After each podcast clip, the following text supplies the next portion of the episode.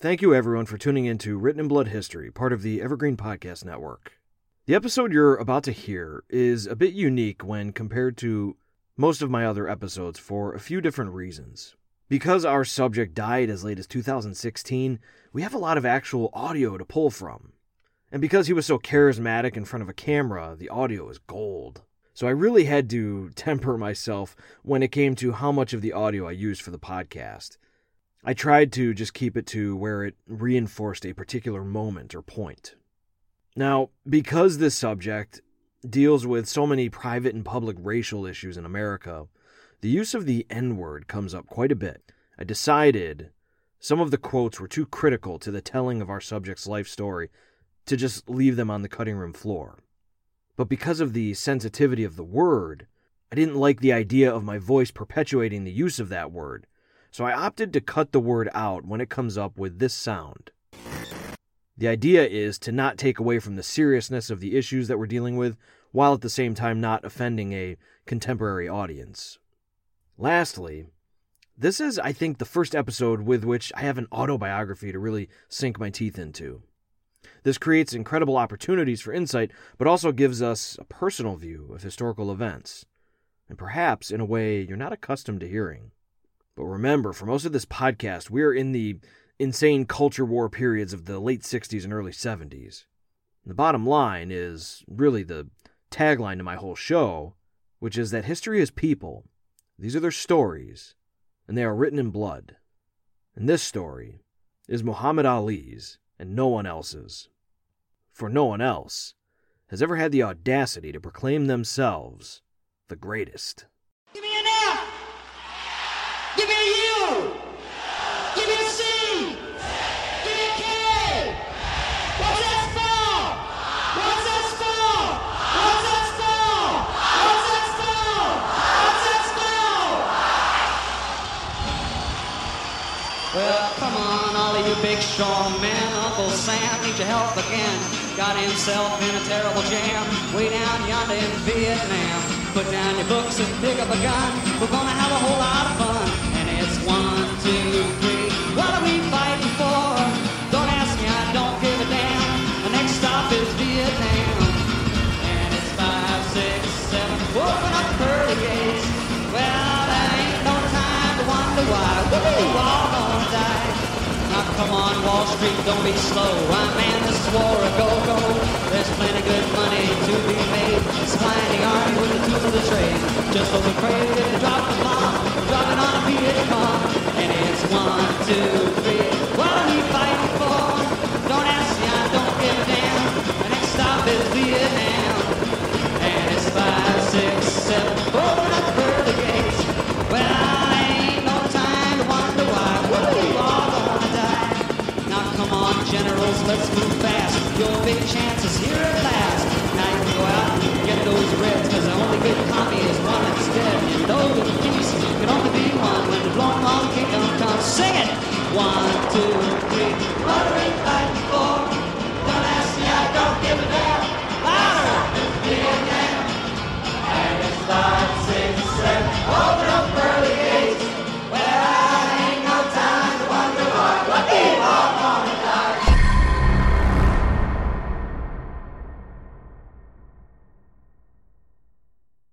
In the summer of 1960, a plane touched down at the Louisville International Airport, bearing one of the USA's Olympic gold medal champions from Rome, an 18 year old light heavyweight boxer named Cassius Clay. The door opened on the tarmac, and Clay's mother and father embraced their champion as though he had just come home from war. He had been overseas for 21 days, the longest this young man had ever been away from his family. They couldn't have been prouder of their son. A police motorcade escorted the champion downtown as throngs of crowds cheered on their son of Louisville, their son of Kentucky, their all American boy. Banners and signs reading, Welcome home, Cassius Clay, adorned every building and street corner. The mayor told the young man that he now had the key to the city. The governor granted him an audience. And it was rumored that President Eisenhower wanted a photo op. Cassius's father exuded a pride that only a father who witnesses his son hit the game-winning home run can comprehend, yet immeasurably greater. He draped his dilapidated and rotting front porch with American flags and he painted his front steps red, white, and blue. Photographers' cameras exploded, flash, flash, flash, as the proud father stood in front of his star spangled home and put his arm around his son and began singing the national anthem. Everyone cheered, and many reached for their handkerchiefs. Cassius Clay adored his gold medal, and pride radiated from this kid like rays of the sun. It symbolized a bright and bountiful future for him. He ate with it, he slept with it, he never took it off. With this medal, he could do anything, be anything, go anywhere. At least he thought. Soon, the sharp metallic edges on the medallion began to dull, and the quote unquote gold began to wear away from the surface. Quote, one Kentucky newspaper described my medal as, quote, the biggest prize any black boy ever brought back to Louisville. But if a white boy had brought back anything better to this city, I hadn't heard about it. End quote. One afternoon, still flush from his Olympic victory and still wearing his gold medal, Cassius Clay and his best friend Ronnie King were riding their motorbikes all over Louisville. But the wind was picking up and the clouds were threatening rain, so Cassius stopped his bike at the nearest restaurant. Ronnie told him, Not here, not here. But Cassius didn't listen. They parked their bikes next to a row of Harley Davidsons, and the owners of the hogs watched the two men from the restaurant window. The swastikas and Confederate flag badges on their jackets were as plain as day. When the pair walked into the restaurant, everyone knew who Cassius was, and Cassius knew who they were. Many of this gang had been to his fights. They grabbed a pair of stools at the counter, and the waitress each gave them a napkin, silverware, and glasses of water. Ronnie spoke first, ordering two hamburgers and two vanilla milkshakes. The waitress went into the kitchen, but was interrupted by a giant of a man hanging out in the back of the dining room. And as he was talking to the waitress, a thin faced old black woman glanced out from the kitchen towards Cassius. The young waitress then returned, shoulders drooping, and whispered that she couldn't serve them here.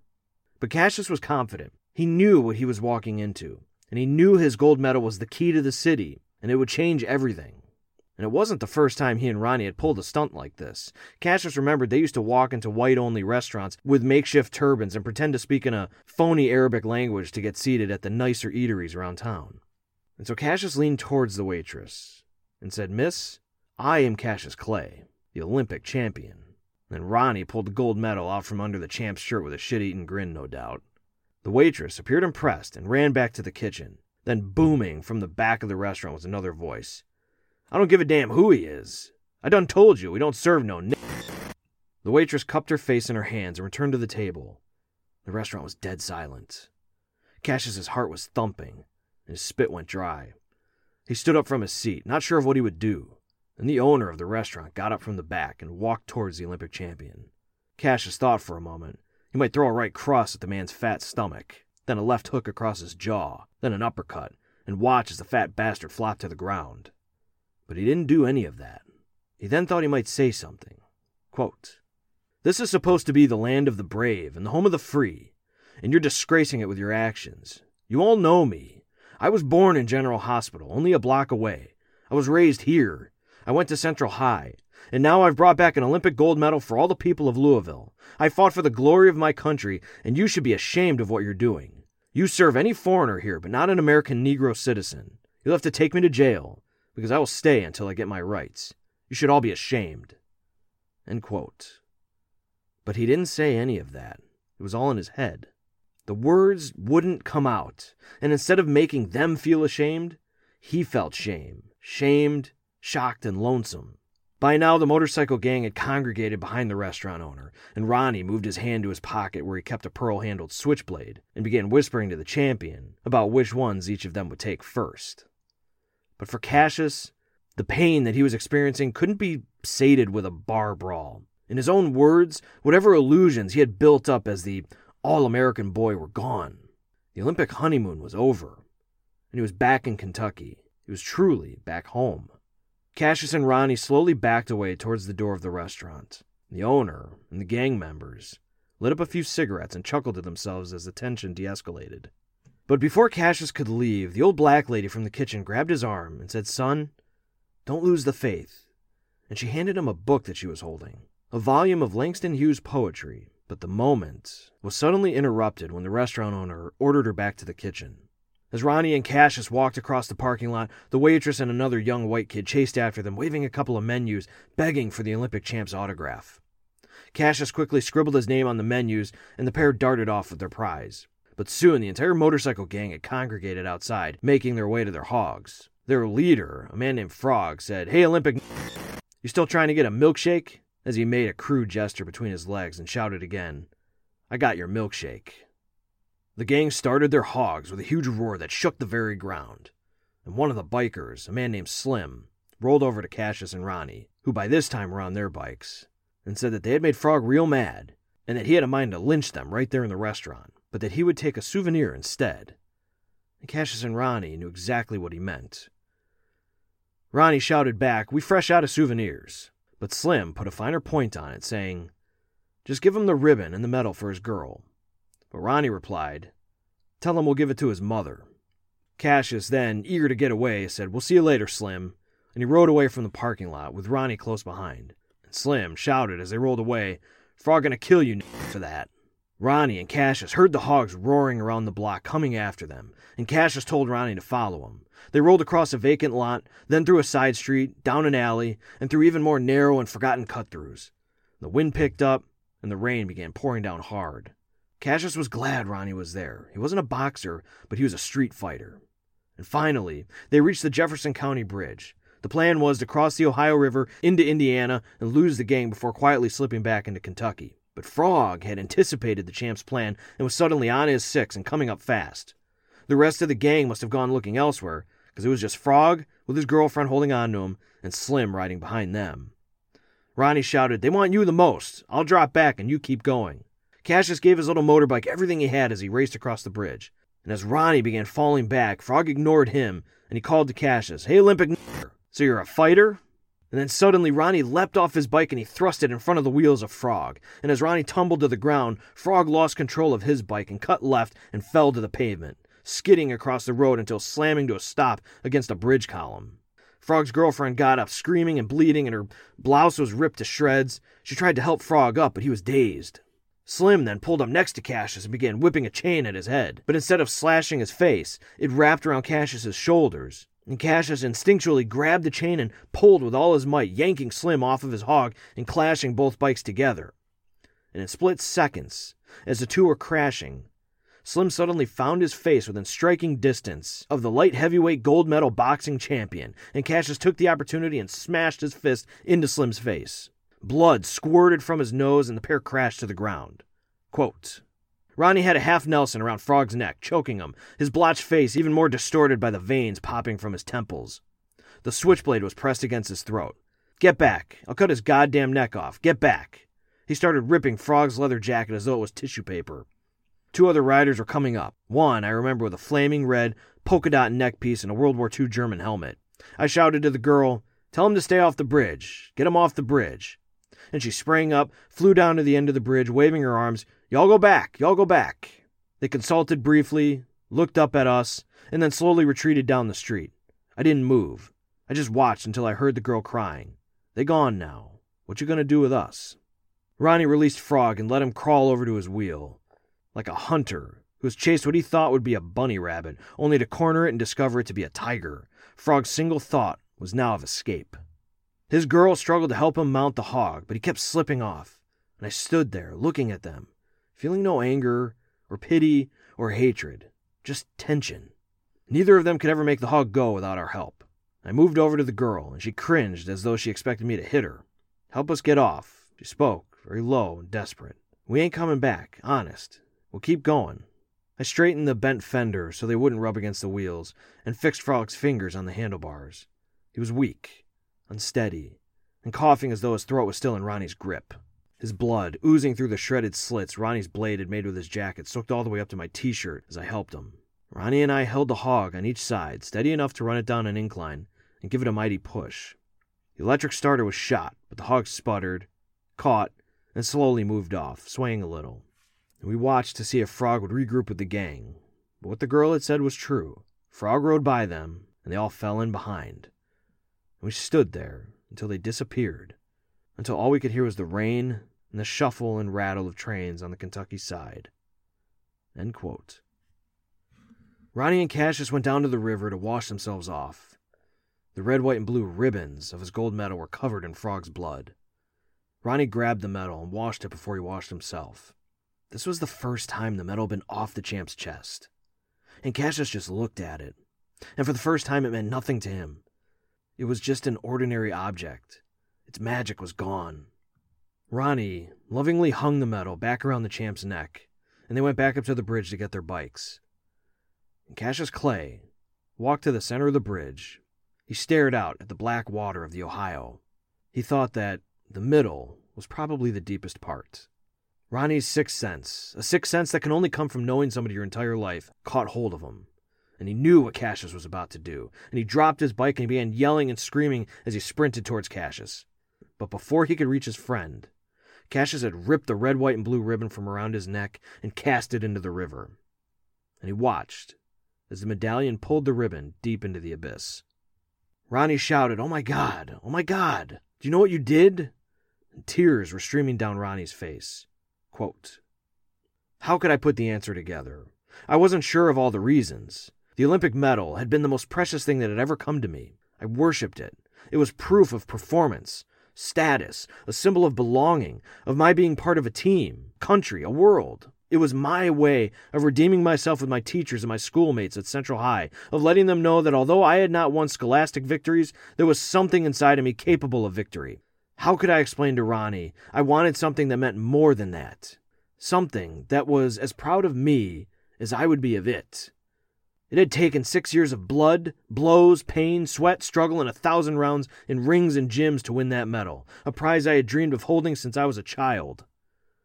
Now I had thrown it in the river, and I felt no pain and no regret, only relief and a new strength. I felt as sure as day and night that I would one day be the world heavyweight champion but my Olympic honeymoon as a white hope had ended. And it was not a change I wanted to tell the world about yet. I would be a champion, my own kind of champion. Later that evening, as Cassius pulled himself together and reflected on the insane day he just had, he pulled out that Langston Hughes book given to him by the old black lady, and he opened it to a page she had marked and a line she had underscored. Quote, I, too, sing America. I am the darker brother. They send me to eat in the kitchen when company comes, but I laugh and eat well and grow strong.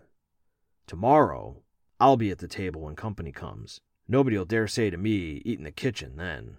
Besides, they'll see how beautiful I am and be ashamed. I, too, am America. Cassius Marcellus Clay, Jr., was born January 17, 1942, in Louisville, Kentucky, but the world would become endeared to him as Muhammad Ali. Ali was born, like so many others of the time, into a world segregated. Ali's mother, who he called Bird, distinctly remembered walking downtown on a hot summer day with her little boy as he cried and screamed for water. Out of desperation, she took him into a local five and dime and asked if she could get a glass of water for her son. And the clerk reminded them that they cannot serve Negroes. The store guard escorted them out, and Bird's little boy cried all the way home. Both of Muhammad Ali's parents remembered their son hearing about various racial injustices against black people in the news, and each story brought an unexpected amount of pain to their son. He often cried himself to sleep with these stories playing out in his head, probably fearing that someday he would be the victim of some terrible crime. The story of Emmett Till, who was about the same age as Ali, hit him particularly hard. Emmett Till was a 14 year old black kid visiting Mississippi from Chicago who was accused of making advances on a 21 year old white woman. A few days later, a group of men broke into the house where Till was staying. They abducted him, beat him, and shot him in the head, and tossed his lifeless body into a river. A 14 year old. The woman, the alleged victim, years later admitted she made the whole thing up. Ali learned a great deal of patience, discipline, art, and beauty from his father. He was a sign painter by trade, but his talent was desired by the local Louisville churches, too. Quote, I see the signs Dad has painted signs on billboards, on cleaners' trucks, on bakery trucks, on taverns, and above factories.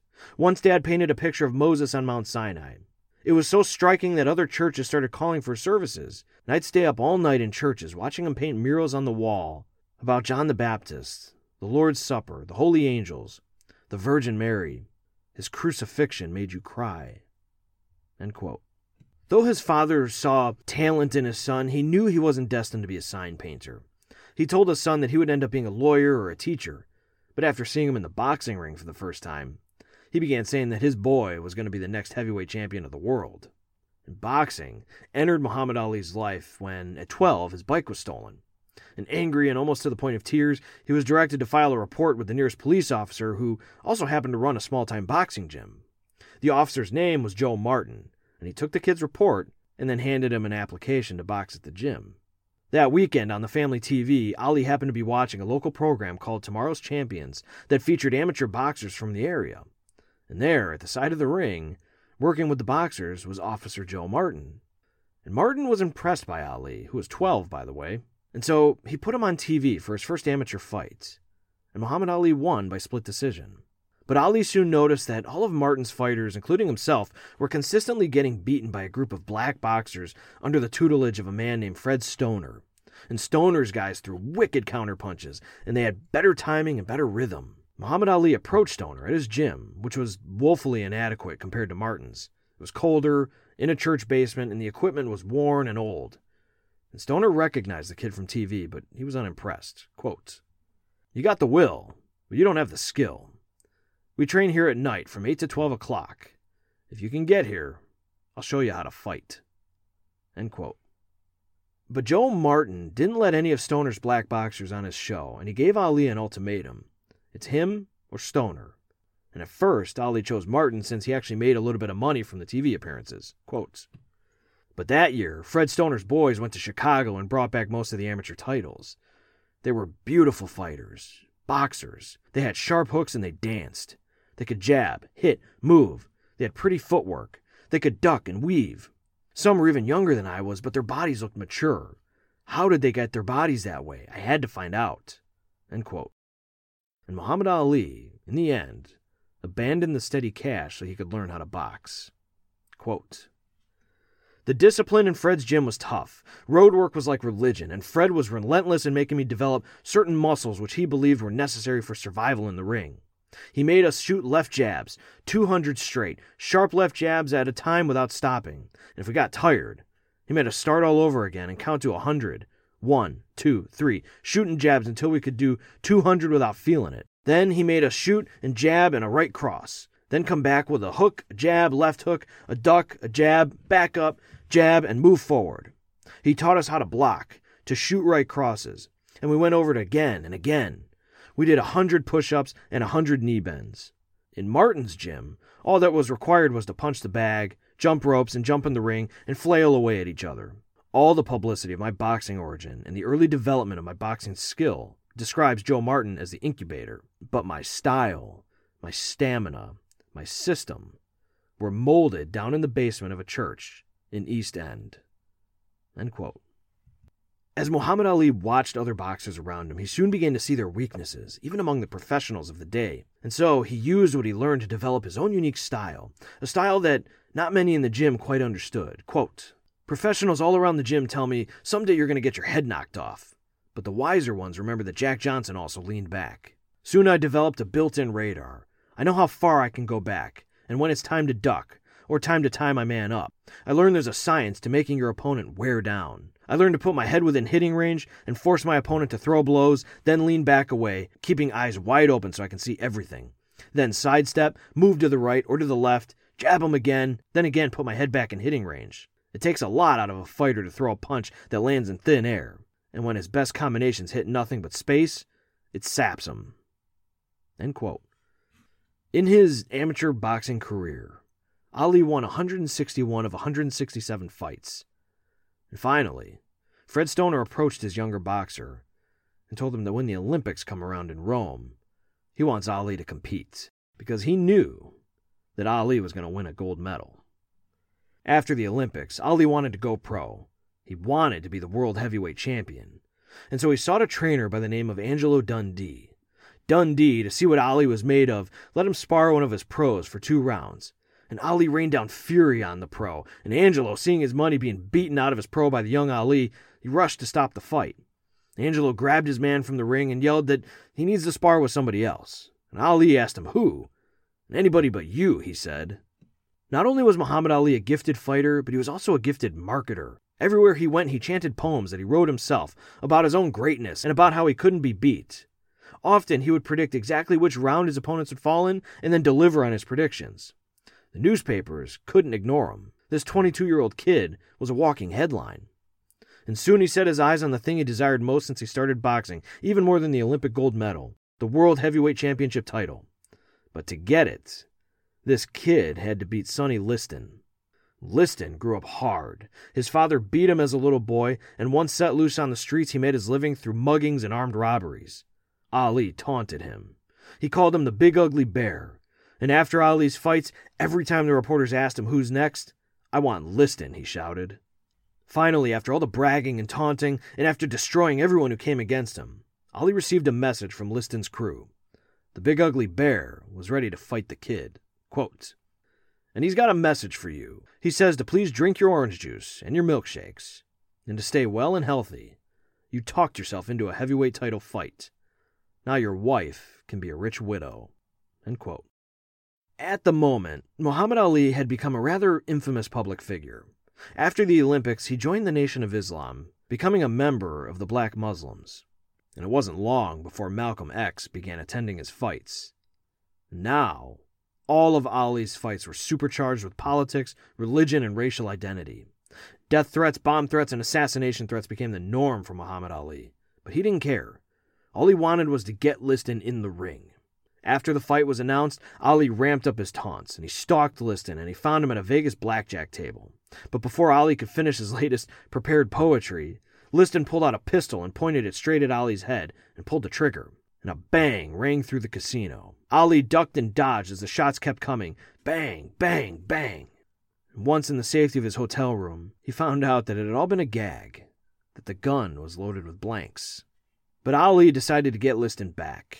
And so one night he called the police and he told them that Cassius Clay was breaking into Sonny Liston's house. And so he sped his travel bus over to the Liston mansion and he began honking on the bus horn. All the neighbors opened their windows to see what all the fuss was. Liston came out in his pajamas with a fire poker. Just then, the police and the news media pulled up in time for them to hear Muhammad Ali shouting from his bus, calling him a big ugly bear, a chump, and telling him he's going to fall in eight. And the last thing anybody heard as Ali's bus sped off was him shouting, I am the greatest. The newspapers ate it up. But despite all the taunting leading up to the fight, Liston was heavily favored to win. With all the death threats Ali had gotten, he took no chances in the dressing room before the fight. Most of all, he had people watching his water bottles. Each one was sealed shut, wrapped in tape. After all, it was only a few months earlier when a fighter had been given a doped orange before a fight and Ali was the most hated man in boxing. The bell rings, and Liston comes at Ali for the kill immediately. His punches are wild and terrifying. Ali leans back, swivels, and dodging every single one. Halfway through the round, Ali stung him with a right cross. When the first round ends, Ali had sized up his opponent, and he knew Liston was going to lose the fight. Sonny Liston had never been cut before in his career, but by round three, his face was swollen and bleeding. But in round five, Ali's eyes began burning so intensely that he couldn't see.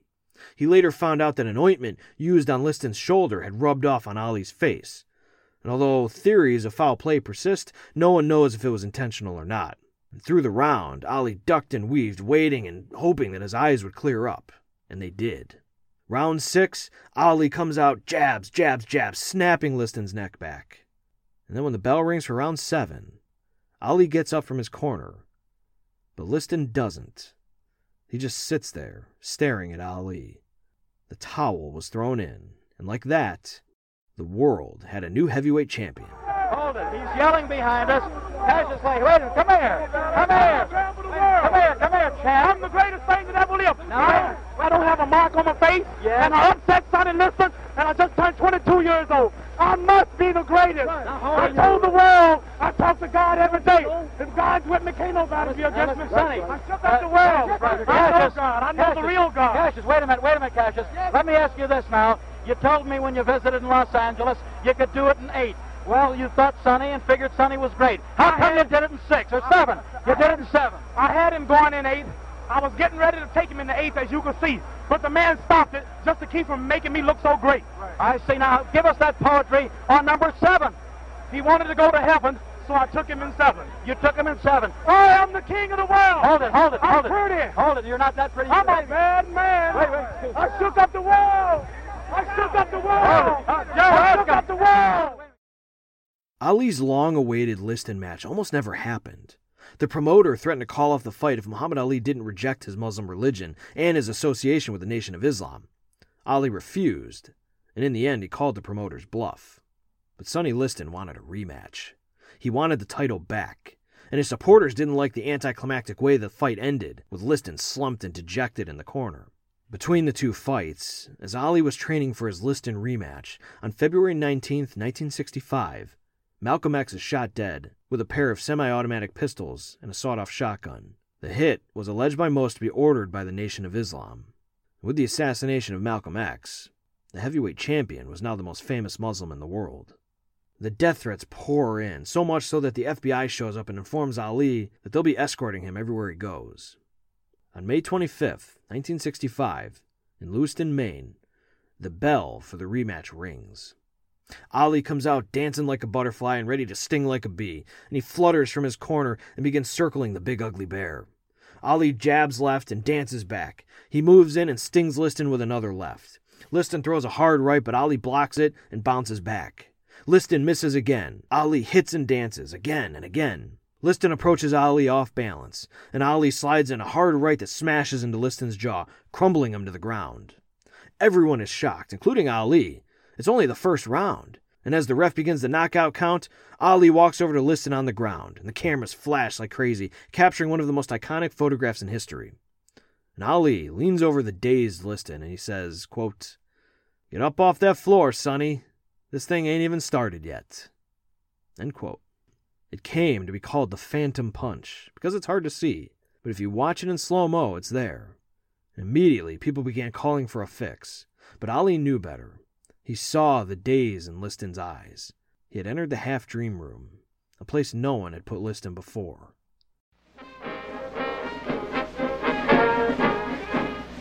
Three months ago, the 1st Air Cavalry Division shipped out from Charleston, South Carolina. Young men trained in a new concept of war. Proud, sure of themselves, but still to be tested in battle. They were destined for the high country of central Vietnam.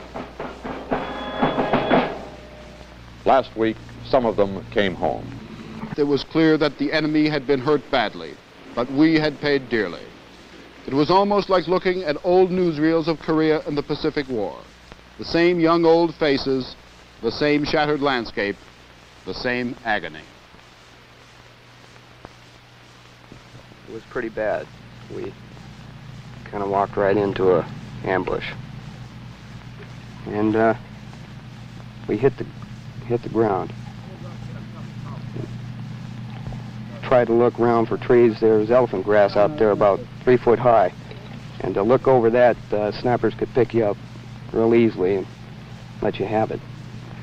Does it uh, frighten you now to think about it? Yes, it does. Yeah, it was it was pretty bad to listen to your friends crying out for help, not being able to do a thing. We just couldn't do anything. We were all pinned down. The Secretary of the Army has asked me to express his deep regret that your husband, Jack E. Gell, died in Vietnam on 14 November 1965. He told me, he said, honey, we've already heard them say that they will bury us, and if they take over one little country at a time, before you know it, all the little countries will be taken over. And eventually we would be left alone and we couldn't take them. And he said, I'd rather go now than have to wait until 20 years and have my son go because it might be too late in 20 years. Ready? Aim. Cut. Aim. Cut. Aim. Cut.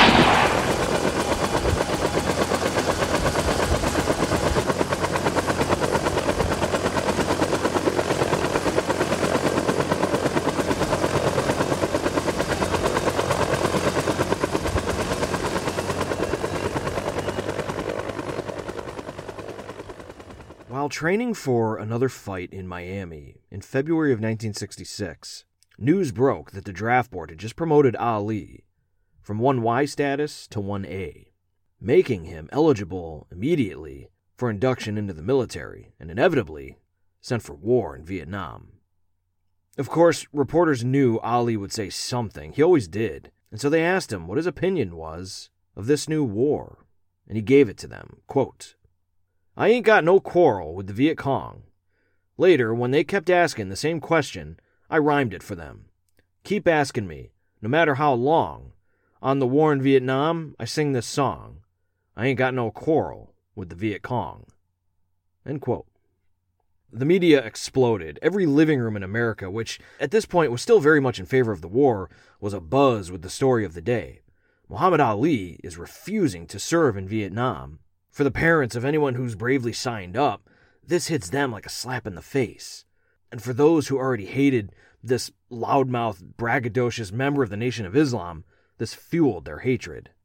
Then his phone started ringing with renewed threats against his life that he was already well accustomed to. But soon, other calls started coming in, followed by letters from people who quietly supported his position. And he discovered that there was a growing, yet, for the moment, silent resistance to the war. Ali described it as discovering a whole new world that he had no idea existed. People who've never before cared about boxing now had a newfound hero to call their own. Someone who represented them on the world stage. Even Bertrand Russell called him up to congratulate him on his stance, and the two became fast friends and pen pals. Quote, in the coming months, there is no doubt that the men who rule Washington will try to damage you in every way open to them. But I am sure you know that you spoke for your people and for the oppressed everywhere in the courageous defiance of American power. They will try to break you because you are a symbol of a force they are unable to destroy, namely, the aroused consciousness of a whole people determined to no longer be butchered and debased with fear and oppression. You have my wholehearted support. Call me when you come to England Sincerely yours, Bertrand Russell. Ali recollects that had he been drafted prior to the Olympics, he would have gone overseas without a word. But since then, he had been awakened to a sense of injustice that had long been swept under the rug of American consciousness. Quote, as early as I can remember, I noticed the difference in the way black people and white people lived. Louisville was a segregated, racist town. The smell of the old slave South hung as heavy as the smell of the famous whiskey and horses and it hung over my white Christian millionaire sponsors. As nice as they tried to be to me, many of their actions reminded me that they were part of a system I wanted to escape from. A Georgia lawyer, who was famous for his Fire Your Neighbor Week campaign, started a new one called Draft That Nigger Clay. Ali's millionaire sponsors promised him nothing would come of his draft eligibility. Plenty of athletes have had their drafts deferred, and his would be no different so long as he recanted his position on the war. One day, Muhammad Ali opened a magazine that showed some of the mangled, bloody bodies of dead Vietnamese laid out on a highway in rows. An American officer was walking by, noting them, getting the body count. A little naked Vietnamese girl with wide, frightened eyes was searching among the bodies. Quote, Children are a special love in the life of a heavyweight champion. They have a way of making him know what love is. In the days when my exile seemed permanent, children would flock around me, calling out, Champ, Champ. They tore up the isolation that was meant for me.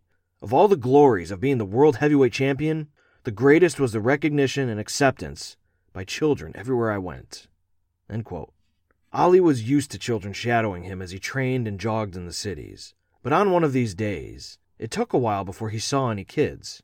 Finally, he found a group of them throwing bottles and rocks at three other kids who looked terrified. Ali grabbed one of the kids by the collar and asked him what was going on, and the kids said they were just playing. They are the Viet Cong, and we are the Americans. But suddenly the kids recognized who he was and stopped their game to crowd around the champ. Mohammed went over to one of the Viet Cong kids, and he found the rattiest in the bunch, who looked the most frightened, a little girl named Patricia Ward, and he picked her up and put her on his shoulders. One of the boys said, But Champ, she's a Viet Cong. Ain't we against them? The girl had big eyes and reminded him of the girl that he saw in the magazine. Ali looked at the group of kids and he said, No, we ain't got nothing against the Viet Cong. And the children stopped playing their game once they found out that the world heavyweight champion didn't go along with it. From then on, when reporters and politicians pressed Ali, he repeated that he would not go to war. Quote, I felt I had an urge to declare even more strongly why I felt the war was unjust and why I would not let myself be used to help it in any way. Those who were denouncing me so bitterly had never said a single word against the injustices or oppressions inflicted upon my people in America. I felt they were saying they would accept me as the world heavyweight champion only on their terms. Only if I played the role of the dumb brute athlete who chimed in with whatever the establishment thought at the moment, even if it was against the best interests of my people or my country.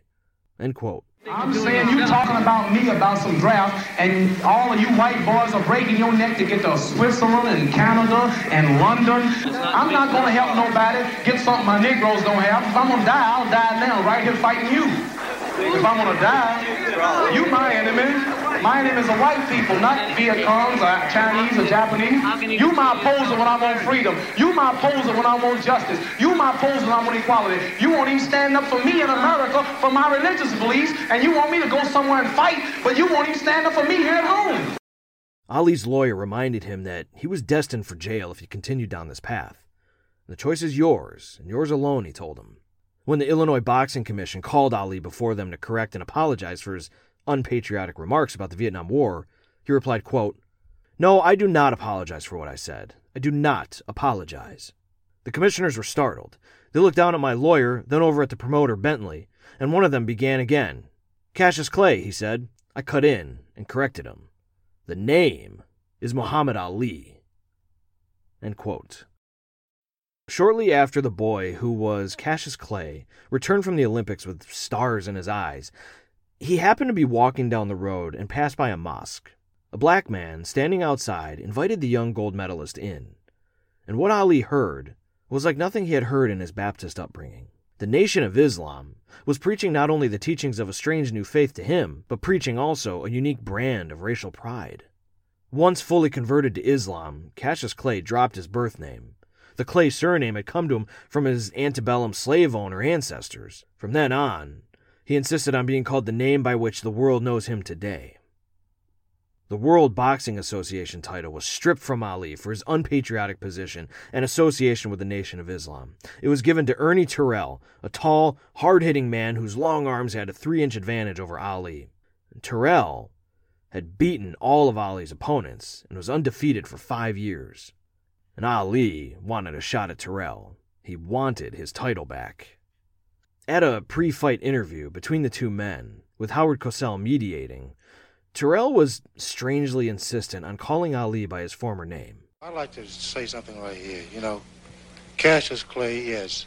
Why do you want to say Cassius Clay when Howard Yes. Cosell and everybody is calling you Muhammad Ali? Then why you got to be the one of all people whose color to keep saying Cassius Clay? Uh, Howard Cosell is not the one who's going to fight you. I am. You Uh, making it if you- really hard on yourself now. Well, Why uh, don't you keep the thing in the sport angle? Why don't you call me my name, man? well, what's your name? You told me your name was Cassius Clay a few I years never ago. told you my name was Cassius Clay. My name is Muhammad Ali, and you will announce it right there in the center of that ring after the fight if you don't do it now. For the benefit of this broadcast, him. All right? You Uh. just acting just like an old Uncle Tom. Another Floyd Wait Patterson. wait a minute. I'm gonna punish let me- you. Let you something, man. You ain't got no Back business calling off of me. no- Don't Back call me no me. Uncle Tom. That's man. what you are, a Uncle Tom. Why are you gonna call me Uncle Tom? What I you, ain't gonna- do nothing. you You heard can't me. no Just Uncle back Tom. off of me. And so, ladies and Uncle gentlemen, Tom? as the two contestants prepare for Wait, battle what? right now, Back off of me, man. Back off of me, man. another interview has been recorded for posterity. And punish him he did. Ali dominated Terrell. Towards the end of the fight, in between punches, Ali would shout at him, What's my name, Uncle Tom? What's my name? What's my name? And Ali won the fight by unanimous decision. Muhammad Ali had finally received his letter from the President of the United States on April Fool's Day, 1967. He was to report for duty in Houston, Texas at the local board of transfer, where he would be inducted into the United States military. The Houston board was dead set on inducting Ali. He was to be made an example of. But, like others, he had filed for religious exemption, saying that taking up arms was against his religion, and it was immediately rejected. And so Ali and his attorneys pull up to the U.S. Customs House, where the induction board awaits him. There's a huge crowd of people, and they're waving signs and hollering, Don't go, don't go, stay home. And a group of hippie draft dodgers is shouting, We don't go, you don't go. Reporters are going wild, shouting at Ali, Are you going? Are you going? What's your decision? A naval officer approaches Ali. Right this way, Mr. Clay, he says. He leads him to a large room where there are other young men about to be inducted. Ali falls in line, and everyone is looking at him. One kid next to Ali is so nervous that his teeth are chattering. An officer approaches the group and he tells them that there's going to be a written test and a physical test. Then they will be called for induction, after which they are to line up outside and load onto a bus for camp. Ali goes through the motions. He takes the written test and the physical examination, and he remembers it being a humiliating experience with the doctor badgering him on why he doesn't want to fight for his country while inspecting his testicles for venereal disease. And then he goes back to the larger room with the other young men while they await induction and he strikes up some playful conversations with them, but he also notices another young man in the corner with tears streaming down his face. The young man is being forced to leave behind a wife and four children, and soon the whole group is led down the hall to the induction room. The men line up before an induction officer, a man named Dunkley, sitting behind an oak podium. Another officer whispers something into Dunkley's ears, and his eyes meet Ali's for a moment. Other people begin silently crowding into the room, behind the men, ready to be inducted and Dunkley clears his throat. Quote, Attention, he says. We all straighten up somewhat, but the four in front of us are standing particularly erect. My palms are beginning to sweat. Dunkley glances quickly around the room before reading his prepared statement. He's probably read it hundreds of times before, but now there's special emphasis in his voice. He tries to make sure that each word is clear, you are about to be inducted into the armed forces of the United States, into the Army, the Navy, the Air Force, or the Marine Corps, as indicated by the service announced following your name when called. You will take one step forward, as your name and service are called, and such a step will constitute your induction into the armed forces indicated. He pauses, and even though everyone else is watching me, it seems like he and I are the only ones in the room. Jason Adams, Army. The first man steps across the line. John Allen, Navy. He too steps forward, and by the time the first row is finished, my throat is dry, and my head is starting to feel a little light.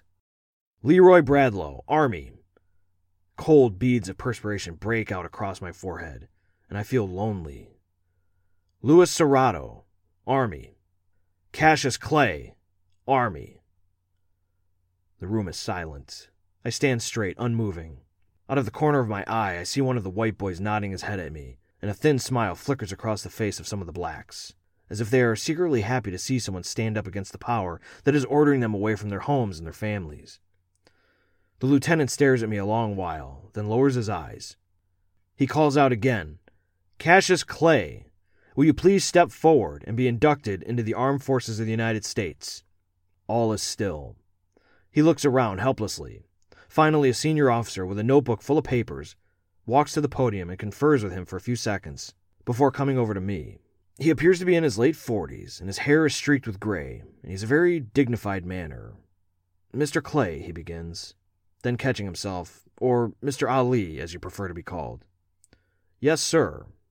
Would you please follow me to my office? I would like to speak privately with you for a few minutes, if you don't mind. It's more of an order than a request, but his voice is soft and he speaks politely. I follow him to a pale green room with pictures of army generals on the walls, and he motions me to a chair, but I prefer to stand. And he pulls some papers from his notebook and suddenly drops his politeness, getting straight to the point.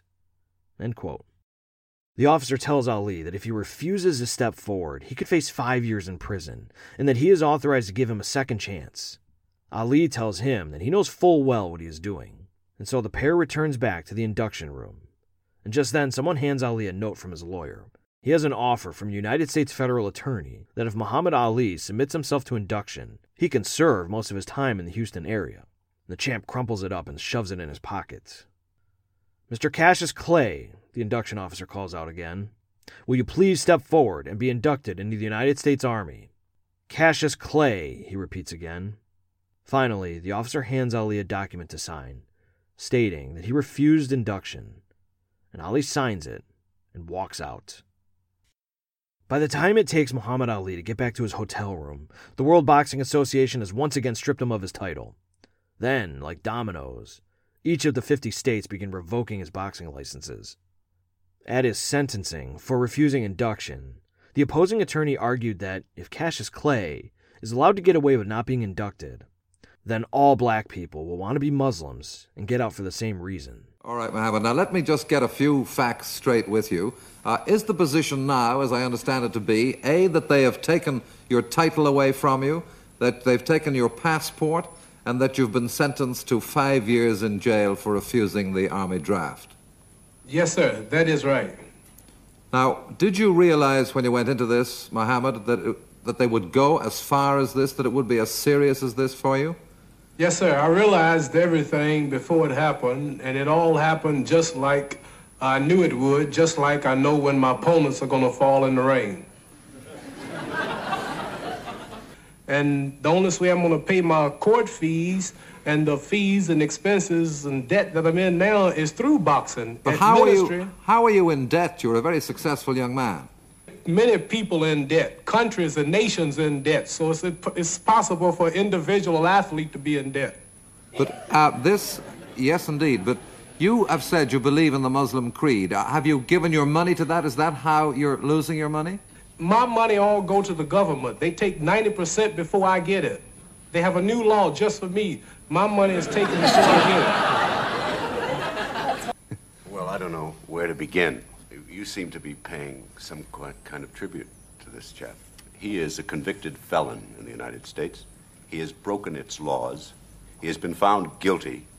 Because of the great justice and system of jurisprudence we have, he is out on bail while superior courts ponder his fate.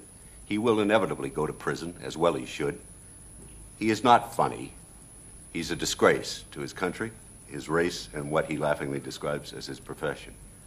I find nothing amusing or interesting or tolerable about this man. So you don't accept Muhammad's statement there now that he has nothing to do with violence? I feel sorry for him because he's a simplistic fool and a pawn, and his outfit is attempting to make him a martyr, and they will succeed. He's been such an amusing buffoon in England that he's won your hearts. You take more than one or two of our vipers to your bosom, and I'd like to straighten it out. He objected to being inducted into the armed forces after having a medical and an intelligence test, which I think the first time around he flunked. But then he succeeded in passing it. He then was ordered to be inducted. He refused that. How did I pass the test when they didn't give me another test to pass? I now, haven't seen a test yet. the yet. grounds on which he objected you to service... You keep talking jive, you'll fall in five. I wish I could get you in a boxing ring. and uh, this is a whole religious thing. I'm either crazy or sincere because I've now turned down some $8,200,000 in movies, commercials, advertisements, heavyweight title fights, and looking like it looks like I might spend five years in prison. And I don't think that uh, you can consider a man like me bad for being that strong in his religious beliefs because I don't have to do it. I can go either way I want, and I have chose this way, and I'm going to be a man. I'm not leaving the country as many of the people here are doing. I'm not uh, burning draft cards. I still have my draft card. I'm not uh, talking bad about the president. I'm not attacking the country. I'm not trying to leave the country. I've been near the coast of Canada three times in Detroit, Michigan. I'm not trying to run. I'm going to be a man and stay here and face the confinement and the suffering if I have to. I'm not can, burning can I, statues of the president. I think he is I'm sincere. not burning now, draft there, cards. There's a point. I'm just th- I'm just sticking up for my religious beliefs, and this is all. David Susskind has just said, and I agree with him, but I feel he's going to add a sting in the tail. but he I believes. I think you're sincere, grotesquely sincere. I think you're being used with your modest intelligence quotient as a pawn by some vicious men. He is not just not doing all the things he said he's not doing. He is also going all about the country, addressing groups at colleges, wherever they will assemble, and they do assemble in large numbers, uh, black people, to hear him. And there he is used as a hero of a movement not to serve the country, not to respond to the draft, to defy the law and get away with it.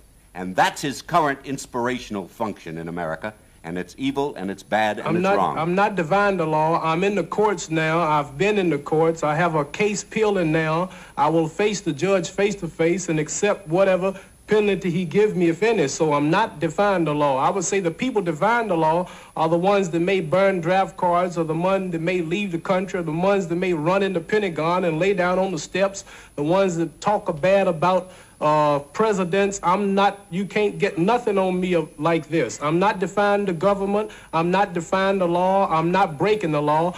Mohammed, we've got to leave it there. with. I'm sorry, but our satellite's moving on. Uh, thank you for joining us. Um, I hope there's a happy ending to your story. Bye bye, satellite. Thank Bye, you, sir. Mohammed. I enjoyed talking to you. But we don't hate nobody. We treat you like you treat me. Thank you, Think it Mohammed. over, because it's getting late. Well, that's. And uh, tell David Susskind I'll be waiting for him on the shores when he come home. Muhammad Ali and his lawyers prepare to appeal his case all the way to the United States Supreme Court. But all of this costs huge sums of money that he's not making because he can't fight. Over the next few years, in virtual boxing exile, promoters try to arrange fights but all fizzle up. Ali's primary source of income becomes his college tours, where he would speak to throngs of students about his beliefs. By the end of his touring, he had spoken at over 90 colleges across the nation. Quote, But now my time is running out. The Supreme Court decision on my jail sentence is due to come down any time. My lawyers believe my chance of escaping jail is not good, and although I publicly say that I am unconcerned about ever fighting again, deep down, I want the chance to come back, to knock the pretenders off the throne, to prove that I could do what Joe Louis, Rocky Marciano, Ezzard Charles, and Jack Dempsey and all the great fighters could not do. Come back to the ring after a long layoff and beat the best fighters the world could put up against me. End quote. But would you like to, to be president? No. No? No, sir. Too dangerous. like, in other words, here's a ship. People are dancing on the ship. A lot of money's on the ship. A lot of food's on the ship. And I cannot integrate on the ship. I cannot have equality on the ship. I'm just in the galley working. And I never could get up and see the captain of the ship. Now, all of a sudden, the man tells me, uh, say, come on down, Ali, out of the galley. I want you to come up here and here, have something to drink. What do you want? And giving me number one spot. From the galley to the number one spot. I said, this ship must be sinking. Why is he, why is he so nice to me now? What moved him to call me up here? I'll tell you something. I don't think I've ever said this before, but I'll tell you. I really care nothing about boxing. Boxing is a stepping stone just to introduce me to the audience. Uh, like, uh, like, like, uh, like, if I was still in Louisville, Kentucky, and never was a boxer, I might get killed next week in some type of freedom struggle, and you never read the news. But now, if I'm even say the wrong thing, it makes news. So, like, boxing is just to introduce me to the struggle. Like, when I speak, I draw people in the states to draw my people to teach them various things which give them dignity, pride, and self-help, and go for self, help the ghetto, and help the dope, prostitution problem, the juveniles, and I use my image to help or do all I can to stop a lot of trouble among our own people fighting and killing each other. So boxing is just going to be another year, but my main fight is for freedom and equality, and this is what I plan to do in boxing. Because right now, black people, when you show this show, are home jumping, home shouting, because they don't have the nerve to say what I'm saying, and nobody has never said it, and they're just so happy to see a black man who will stand up and jeopardize every court he's got to tell the truth. So, like, Floyd Patterson and other fighters, they just don't take part. They make a million dollars, they get them a Rolls Royce, they get them a nice home, they get them a white wife. Well, I made it, America's great, and the rest of them catching hell, and he won't say nothing. But when one man of popularity can let the world know the problem, he can uh, he might lose a few dollars himself telling the truth, might lose his life. But he's helping millions. But if I kept my mouth shut just because I can make millions, and then this ain't doing nothing. So I just love the freedom and the flesh and blood of my people more so than I do the money. You can take it sure and play it right in Washington, let Nixon hear it. and I'd be happier. See, so I'm not ducking and running from nothing, and this boldness and telling the truth makes me just overshadow sports greatly. You couldn't get Joe Frazier no box on this show and get an interesting subject like this. That's Nothing true. to talk about. How do you feel, champ? I to run for my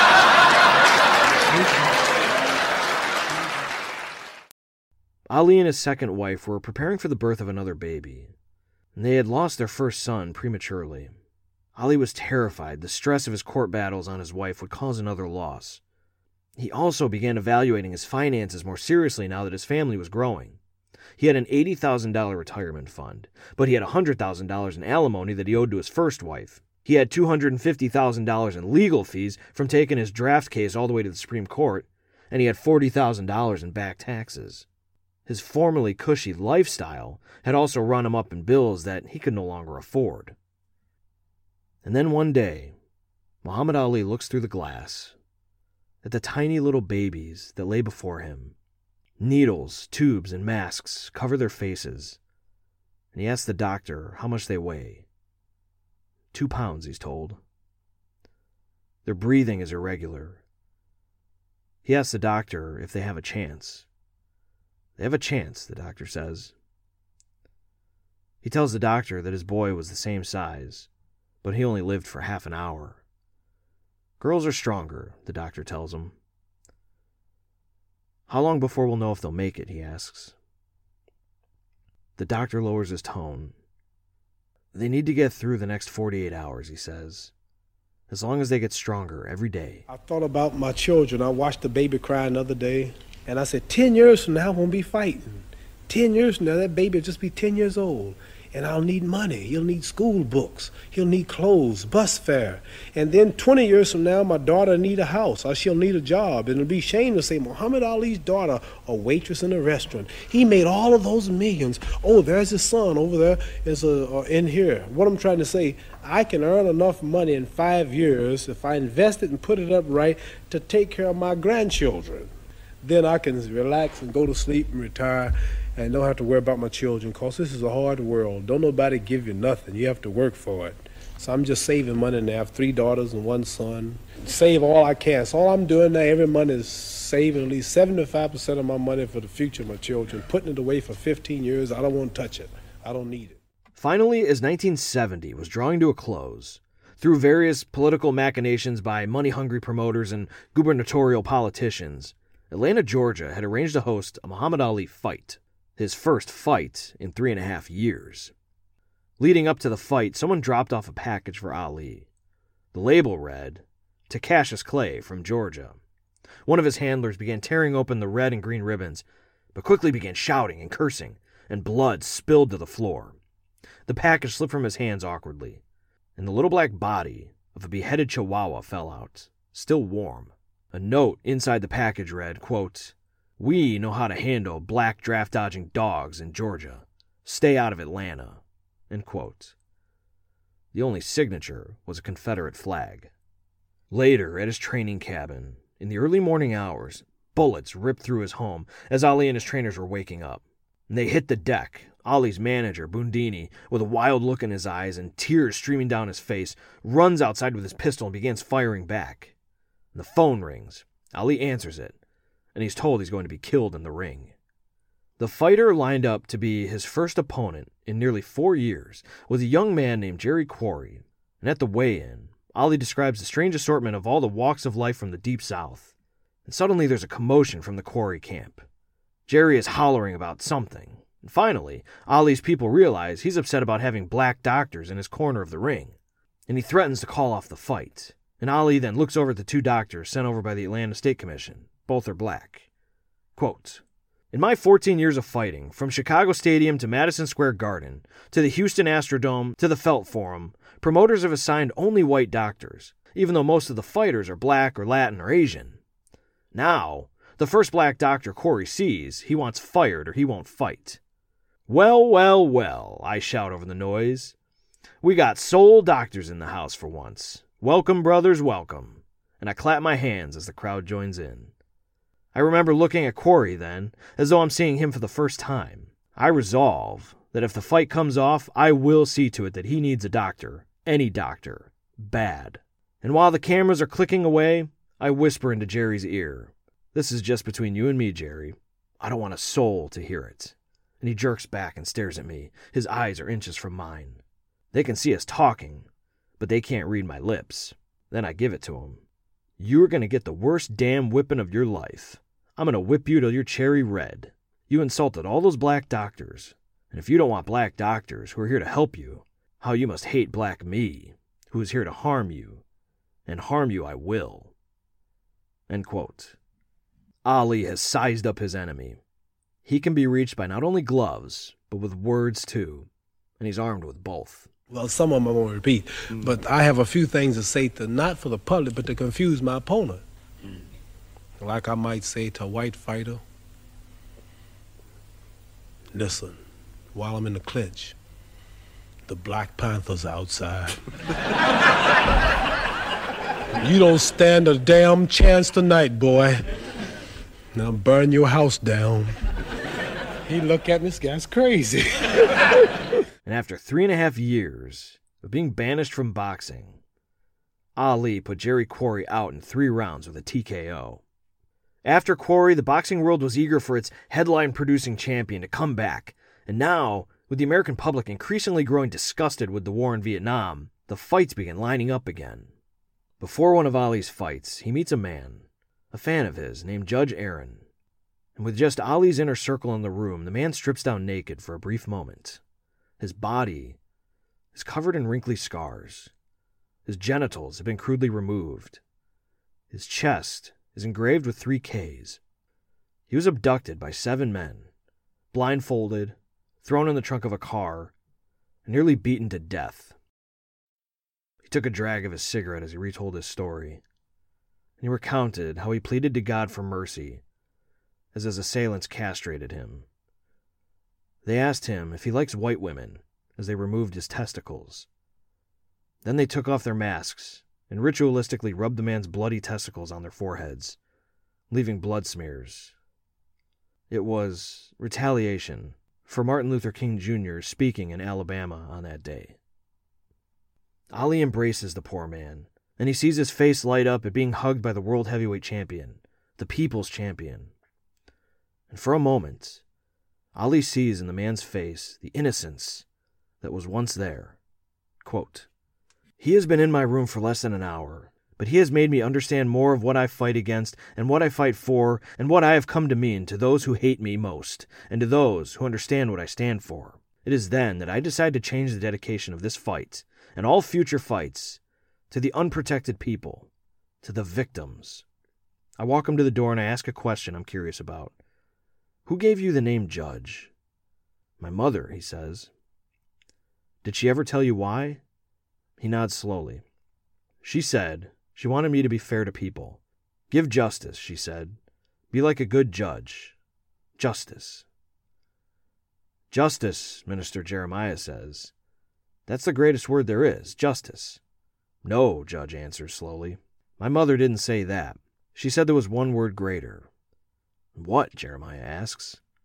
But the frowns are slowly coming back into his face, and the puzzled look returns to his eyes. He's staring across the room and listening to the commotion outside my door.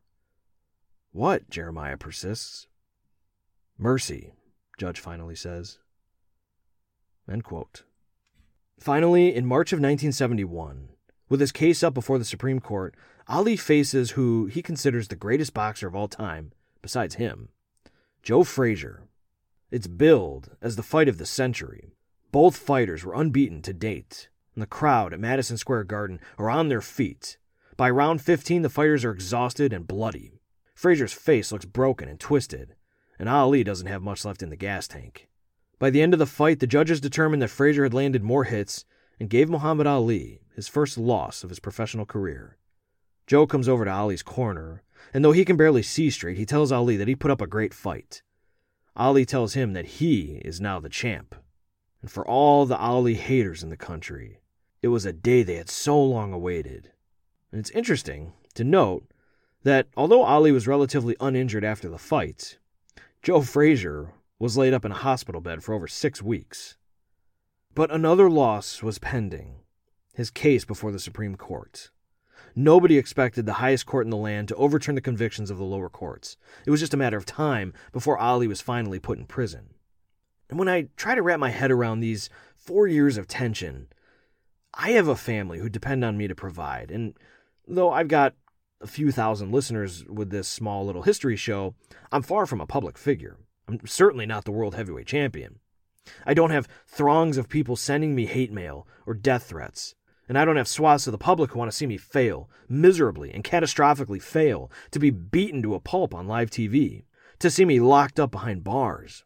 I don't have the added moral weight of representing a disenfranchised and persecuted class of people. I can't wrap my head around the tension that must have been Muhammad Ali's life since he rejected service into the armed forces. And there's something else worth mentioning with this little aside that I'm on. It's a thing that attracted me to do an episode on Ali in the first place, and it's something that endeared America to him. It was his charm, his buoyancy, his remarkable ability to proclaim himself the greatest athlete who's ever lived, while at the same time come across as the most relatable person you could ever hope to meet. With the prospects of going down in history as a national disgrace, and going to prison for five years, and likely losing his family and all of his money, he is still exactly who he wants to be. Oh, How do you stand now with um, the possibility of going to jail? Oh, I don't know. I'm just waiting any day now. Do you think about? do you think about that though? Do you ever think what you'll do uh, if you? Well, yes, go? you think about it at nights when you're in the bed. You think about, you know, if I went this way, what could have happened if I went this way, and I've figured it all out. Uh, Yeah. No people gain freedom until some have to die, some lose their wealth, some give up money.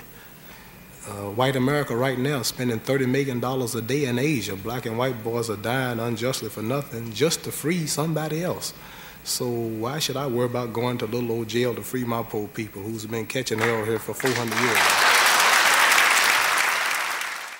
On June 28th, 1971, the Supreme Court unanimously decided that Muhammad Ali was a free man, that his beliefs were sincere, that the lower courts and the government draft agencies had failed to provide legitimate reasons for his conviction. Muhammad Ali had gone into the ring with the United States government. He went 15 hard, bloody rounds, and the judges decided unanimously in his favor. The boxing world was now fully opened back up to Ali, but he was past his prime. He was now over 30, and every boxing promoter and trainer knows that this is when the reflexes begin slowing. The body just can't take the blows that it used to. This is when boxers begin retiring. But Ali wasn't even close to throwing in the towel. There was a new, young monster of a fighter in the game now, and his name was George Foreman. Now, I know some of you are probably thinking, George Foreman, the grill guy who's always so nice and smiling? First of all, yes, that George Foreman. And second, back in the early 1970s, George Foreman was a stone faced and absolutely chiseled beast with one of the hardest hitting punches in the boxing world. His walk and his swagger channeled Sonny Liston, someone Foreman emulated. When Foreman went up against Joe Frazier, the guy who went and beat Ali in 15 rounds, Foreman knocked down Frazier six times before the referee ended the bloodbath. After Foreman punished Frazier, he was now the undisputed and undefeated world heavyweight champion.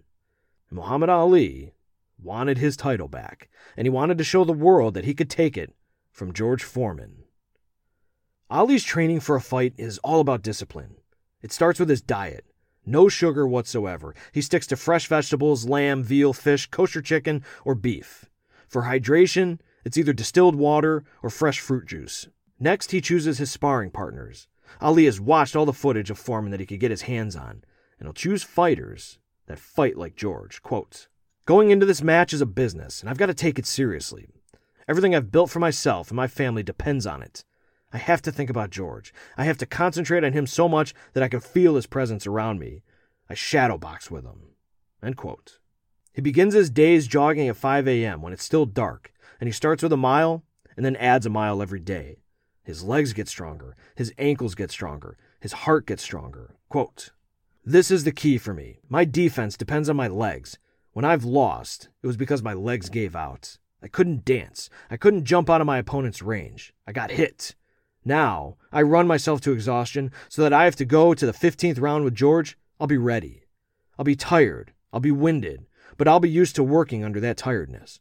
I push myself on the road so that no matter how hard my fight is, I won't get as tired in the ring as I do out here running. End quote. And he trains like he fights, in three minute rounds. Then he rests for a minute. Quote, no shorter, no longer. Exactly a minute. This means a lot when I'm working myself into condition. I can be really tired after the fourth or fifth round, but if I'm in shape, all I need is one minute to get my wind back. To sit and breathe in and out, as slow and as deep as possible. One minute will recuperate me. When I'm in condition, I use that minute for thinking. I check out my opponent, I look at him, and I see how he's feeling. I ask Angelo or Bundini if I'm winning. If they say yes, this makes me more confident. If they say the last round was close, this makes me fight harder the next round and be more cautious. That minute means a lot if you know how to take advantage of it.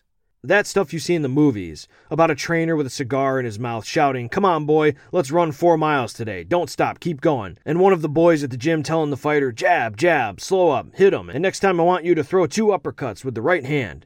That's all real amateurish. Just a hustling trainer who's got a fighter he's using like an animal. Never mind what happens to him, as long as he can make a few dollars with him. And he's so desperate and money hungry that he's trying to talk him into greatness.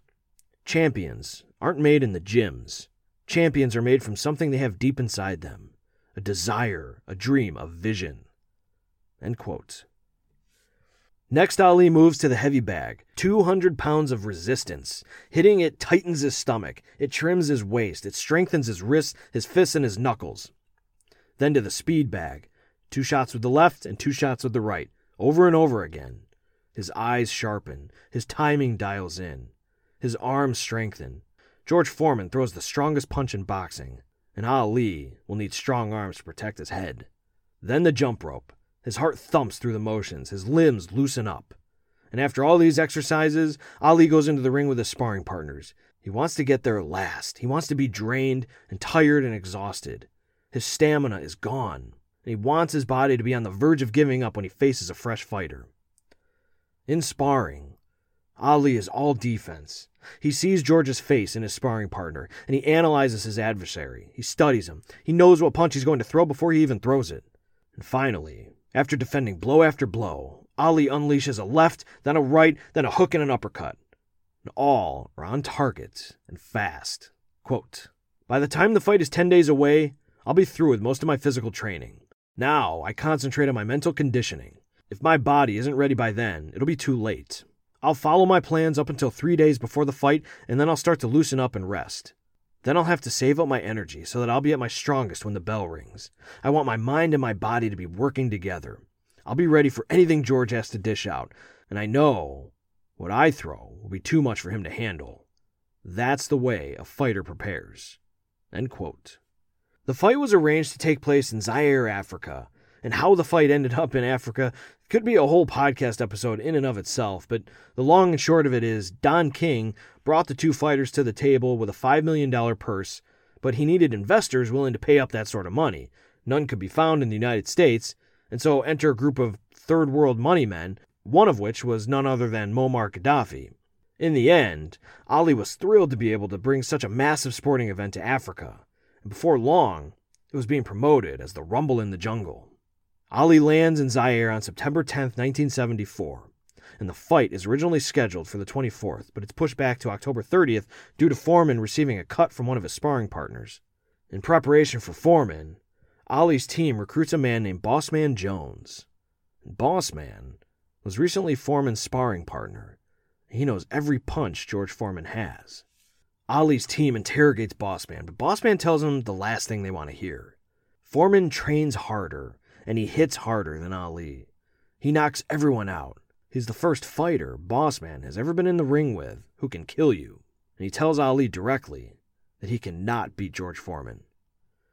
Muhammad Ali is 32, George Foreman is 25, and by the day of the fight, Foreman is favored 4 to 1. The Chicago Tribune reports that Ali will need a miracle to survive.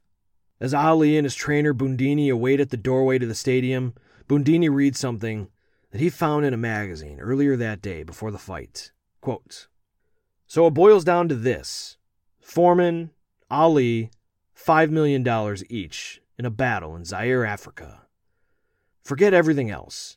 Every fight that has been won or lost before, and all of those that will be contested in years to come. Forget every battle of man against man, of mind against mind, of soul against soul. This is the one. This is the greatest. End quote. The Ali people out of the dressing room, and all of the questions will be answered.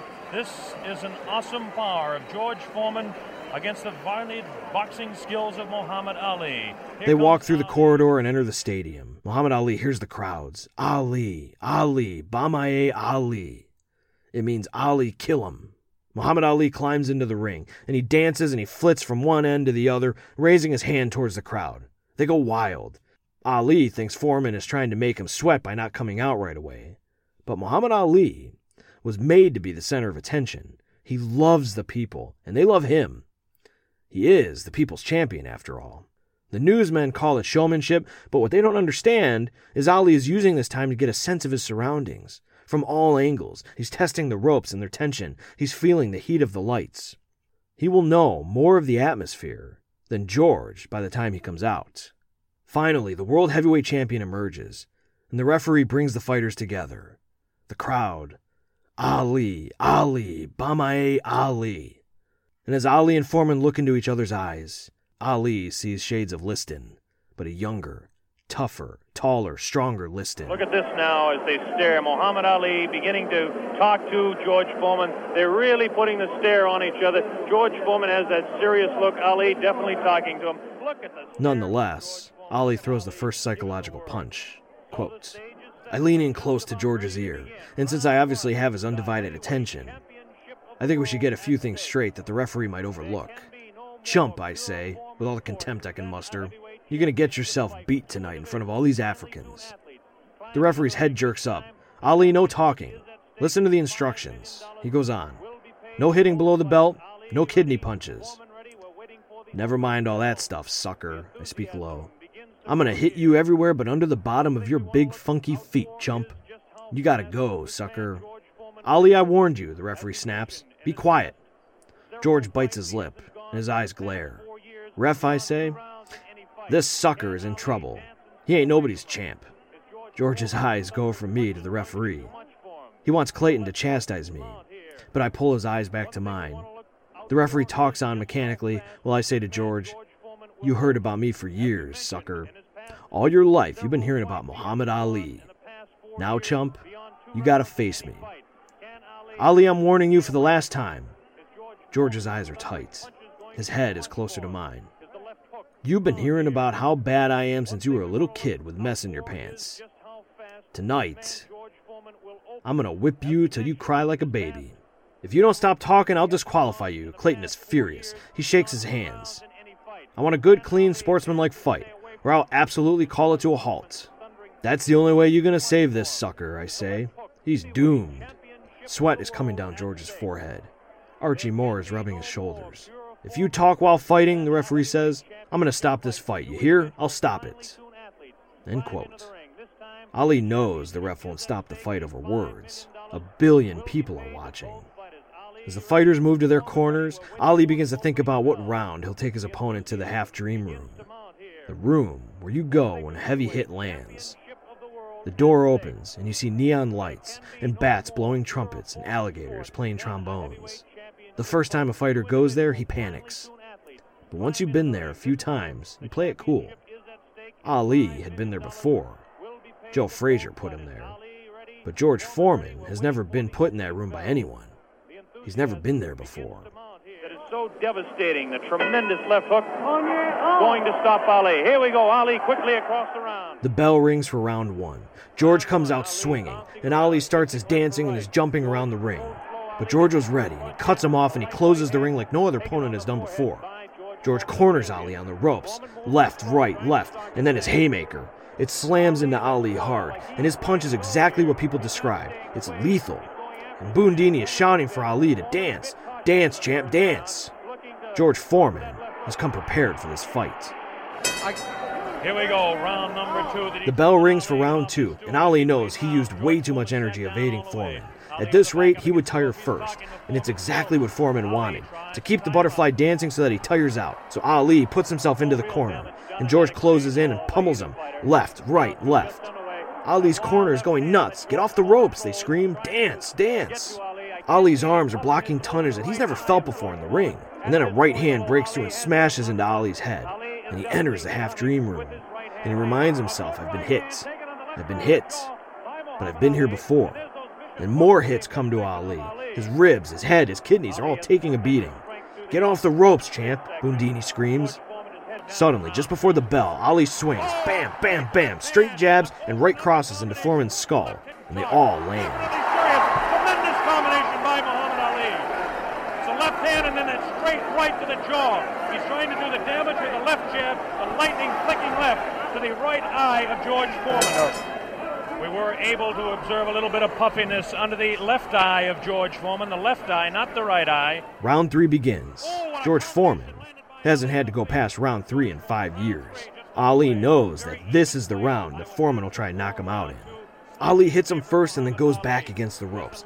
And he tells him, Here I am. This is where you want me, George. And George moves in again, bombing Ali, left, right, left, and then an uppercut that nearly knocks Ali off of his feet. The half dream room again. But Ali's head clears up, and he delivers three quick jabs into George's face. The crowd goes wild as if Ali had come back from the dead. George is shaken by the resurrection. George throws a bomb, but it misses and wraps around Ali, bringing them into a clinch. And Ali whispers into George's ear, Is that the best you can do, sucker? The round ends, and the crowd chants even louder, Ali, Ali, Bomaye Ali, all through rounds 4, 5, and 6. Now, remember, Muhammad Ali had nothing against Foreman personally, but like countless athletes throughout history, Ali affixed a higher purpose to his fights. His fight wasn't against the human being in the opposite corner. It was against the injustice against his brothers, the forced segregation of his people, the racially charged violence, and all the iniquities a poor black child born in the hopelessness of the American ghetto has to contend with. His fight went beyond the borders of America, too. It stretched into the heart of Vietnam. He was fighting the Warhawks, the Kennedys, the Johnsons, the Nixons. He was counterpunching those authors of an undeclared war whose purpose no one could articulate, and one in which the only measure of success was a body count of the enemy. He was ducking, dodging, and dancing around those nameless administrative cogs in the wheel of a soft totalitarian system that said you must give up your life for our war. So fall in line and step forward when we call your name. To hell with your beliefs. This was his fight. This was his crusade, and this was his opponent in the ring. Better far from all I see. To die fighting to be free. What more fitting end could be? Better surely than in some bed where in broken health I'm led, lingering until I'm dead. Better than with prayers and pleas are in the clutch of some disease, wasting slowly by degrees. Better than of heart attack are some dose of drug I lack. Let me die by being black. Better far that I should go, standing here against the foe. Is the sweeter death to know? Better than the bloody stain on some highway where I'm lame, torn by flying glass and pain. Better call in death to come than to die another dumb, muted victim in the slum better than of this prison rot. If there's any choice I've got, kill me here on the spot. Better far my fight to wage now while my blood boils with rage, less it cool with ancient age. Better violent for us to die than to Uncle Tom and try, making peace just to live a lie. Better now that I say my sooth, I'm gonna die demanding truth while I'm still akin to youth. Better now than later on, now that fear of death is gone, never mind another dawn.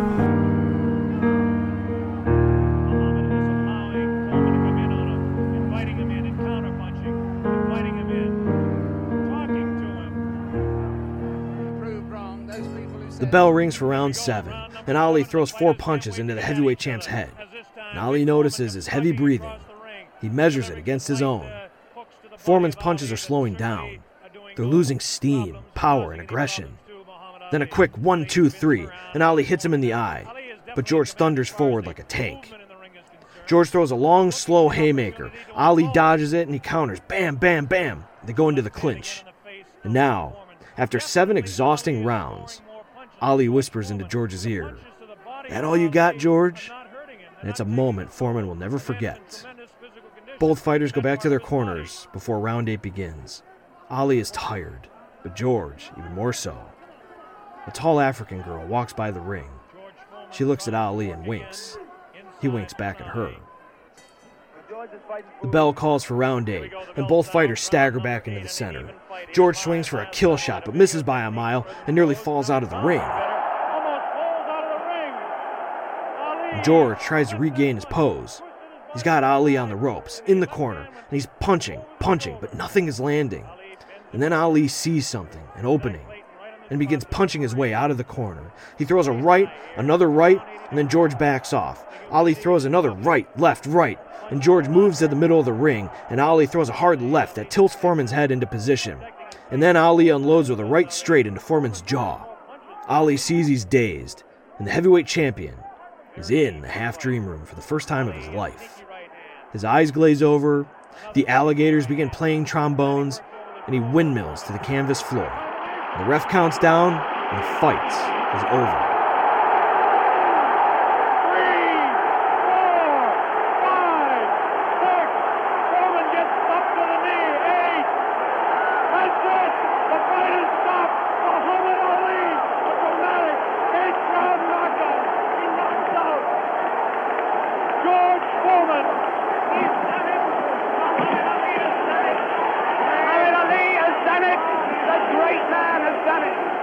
Crowd in the Zaire Stadium rushes the ring. The soldiers can't keep them back. They can't keep them from their champion, the people's champion. And now, once again, the world heavyweight champion. Quote A reporter claws his way to the crowd and yells at me, How did you do it? World heavyweight champion, what do you think of George now? I shake my head. I want to go to my dressing room. I don't want to tell him what George has taught me. That too many victories can weaken you. That the defeated can rise up stronger than the victor. But I take nothing away from George. He can still beat any man in the world, except me. End quote. Muhammad Ali would go on to box until he could box no more. He toyed with retirement here and there, especially when he started to get beaten by younger and stronger boxers.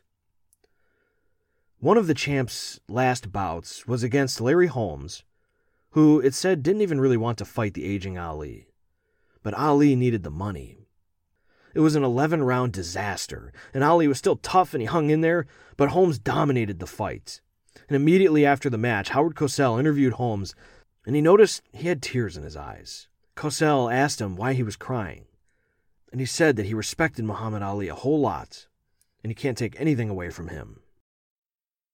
In 1992, there was a special television event for Muhammad Ali's 50th birthday, and by this time, he had been diagnosed with Parkinson's disease for eight years now, and he could barely walk or talk.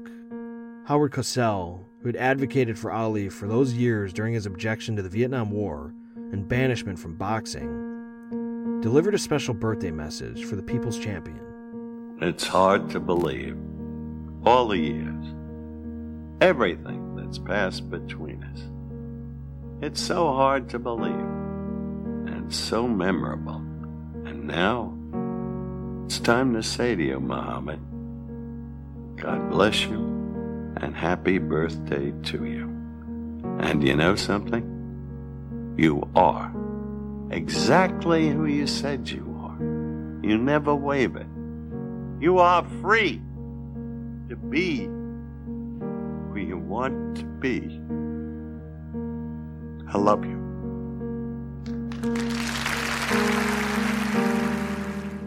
Inevitably, of course, Muhammad Ali, the scrappy young kid with a heart bigger than his boxing career, that cocky, swaggering boxer whose greatest fight was outside the ring, and against the United States government, no less. That legend, who called himself the greatest and made damn sure he lived up to it, finally left this world on June 3, 2016. He was 74. His pallbearers were Will Smith, Lennox Lewis, Mike Tyson, George Chuvalo, Larry Holmes, and George Foreman. His memorial service was watched by a billion people, the same amount of people who watched his Rumble in the Jungle. Years later, when asked about Ali's claim that he was the greatest, George Foreman said, quote, Ali is the greatest man that I've ever known, not the greatest boxer. That's too small for him. He had a gift. He's not pretty, he's beautiful. Everything America should be, Muhammad Ali is. End quote. After his fights, the crowd always wanted to talk to Ali, to hear from their champion, to get one more word out of him. Quote The screams are so loud they sound far away. Then the crowd, pushing, shoving, reporters shouting. They want something from me, something more, some word or comment, but I'm too tired. And besides, I already told them, and I already told you. Didn't you hear me? I said I was the greatest.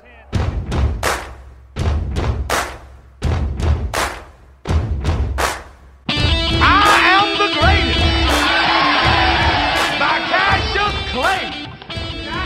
This is the legend of Cassius Clay, the most beautiful fighter in the world today.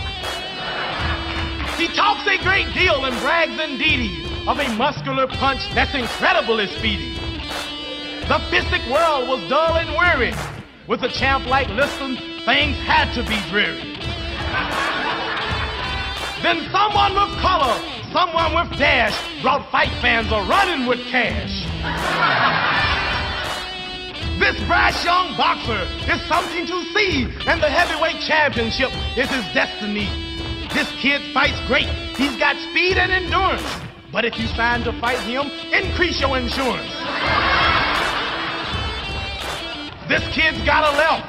This kid's got a right. If he hits you once, you're asleep for the night. And as you lie on the floor while the ref counts 10, you pray that you won't have to fight me again. For I am the man this poem is about, the next champ of the world, there isn't a doubt. This I predict, and I know the score. I'll be champ of the world in 64. When I say three, they go in the third. So don't bet against me. I'm a man of my word. If Cassius says a cow can lay an egg, don't ask how. Reach that skillet. He is the greatest. Yes, I'm the man this poem is about. I'll be champ of the world. There isn't a doubt. Here I predict Mr. Liston's dismemberment. I'll hit him so hard, he'll wonder where October and November went.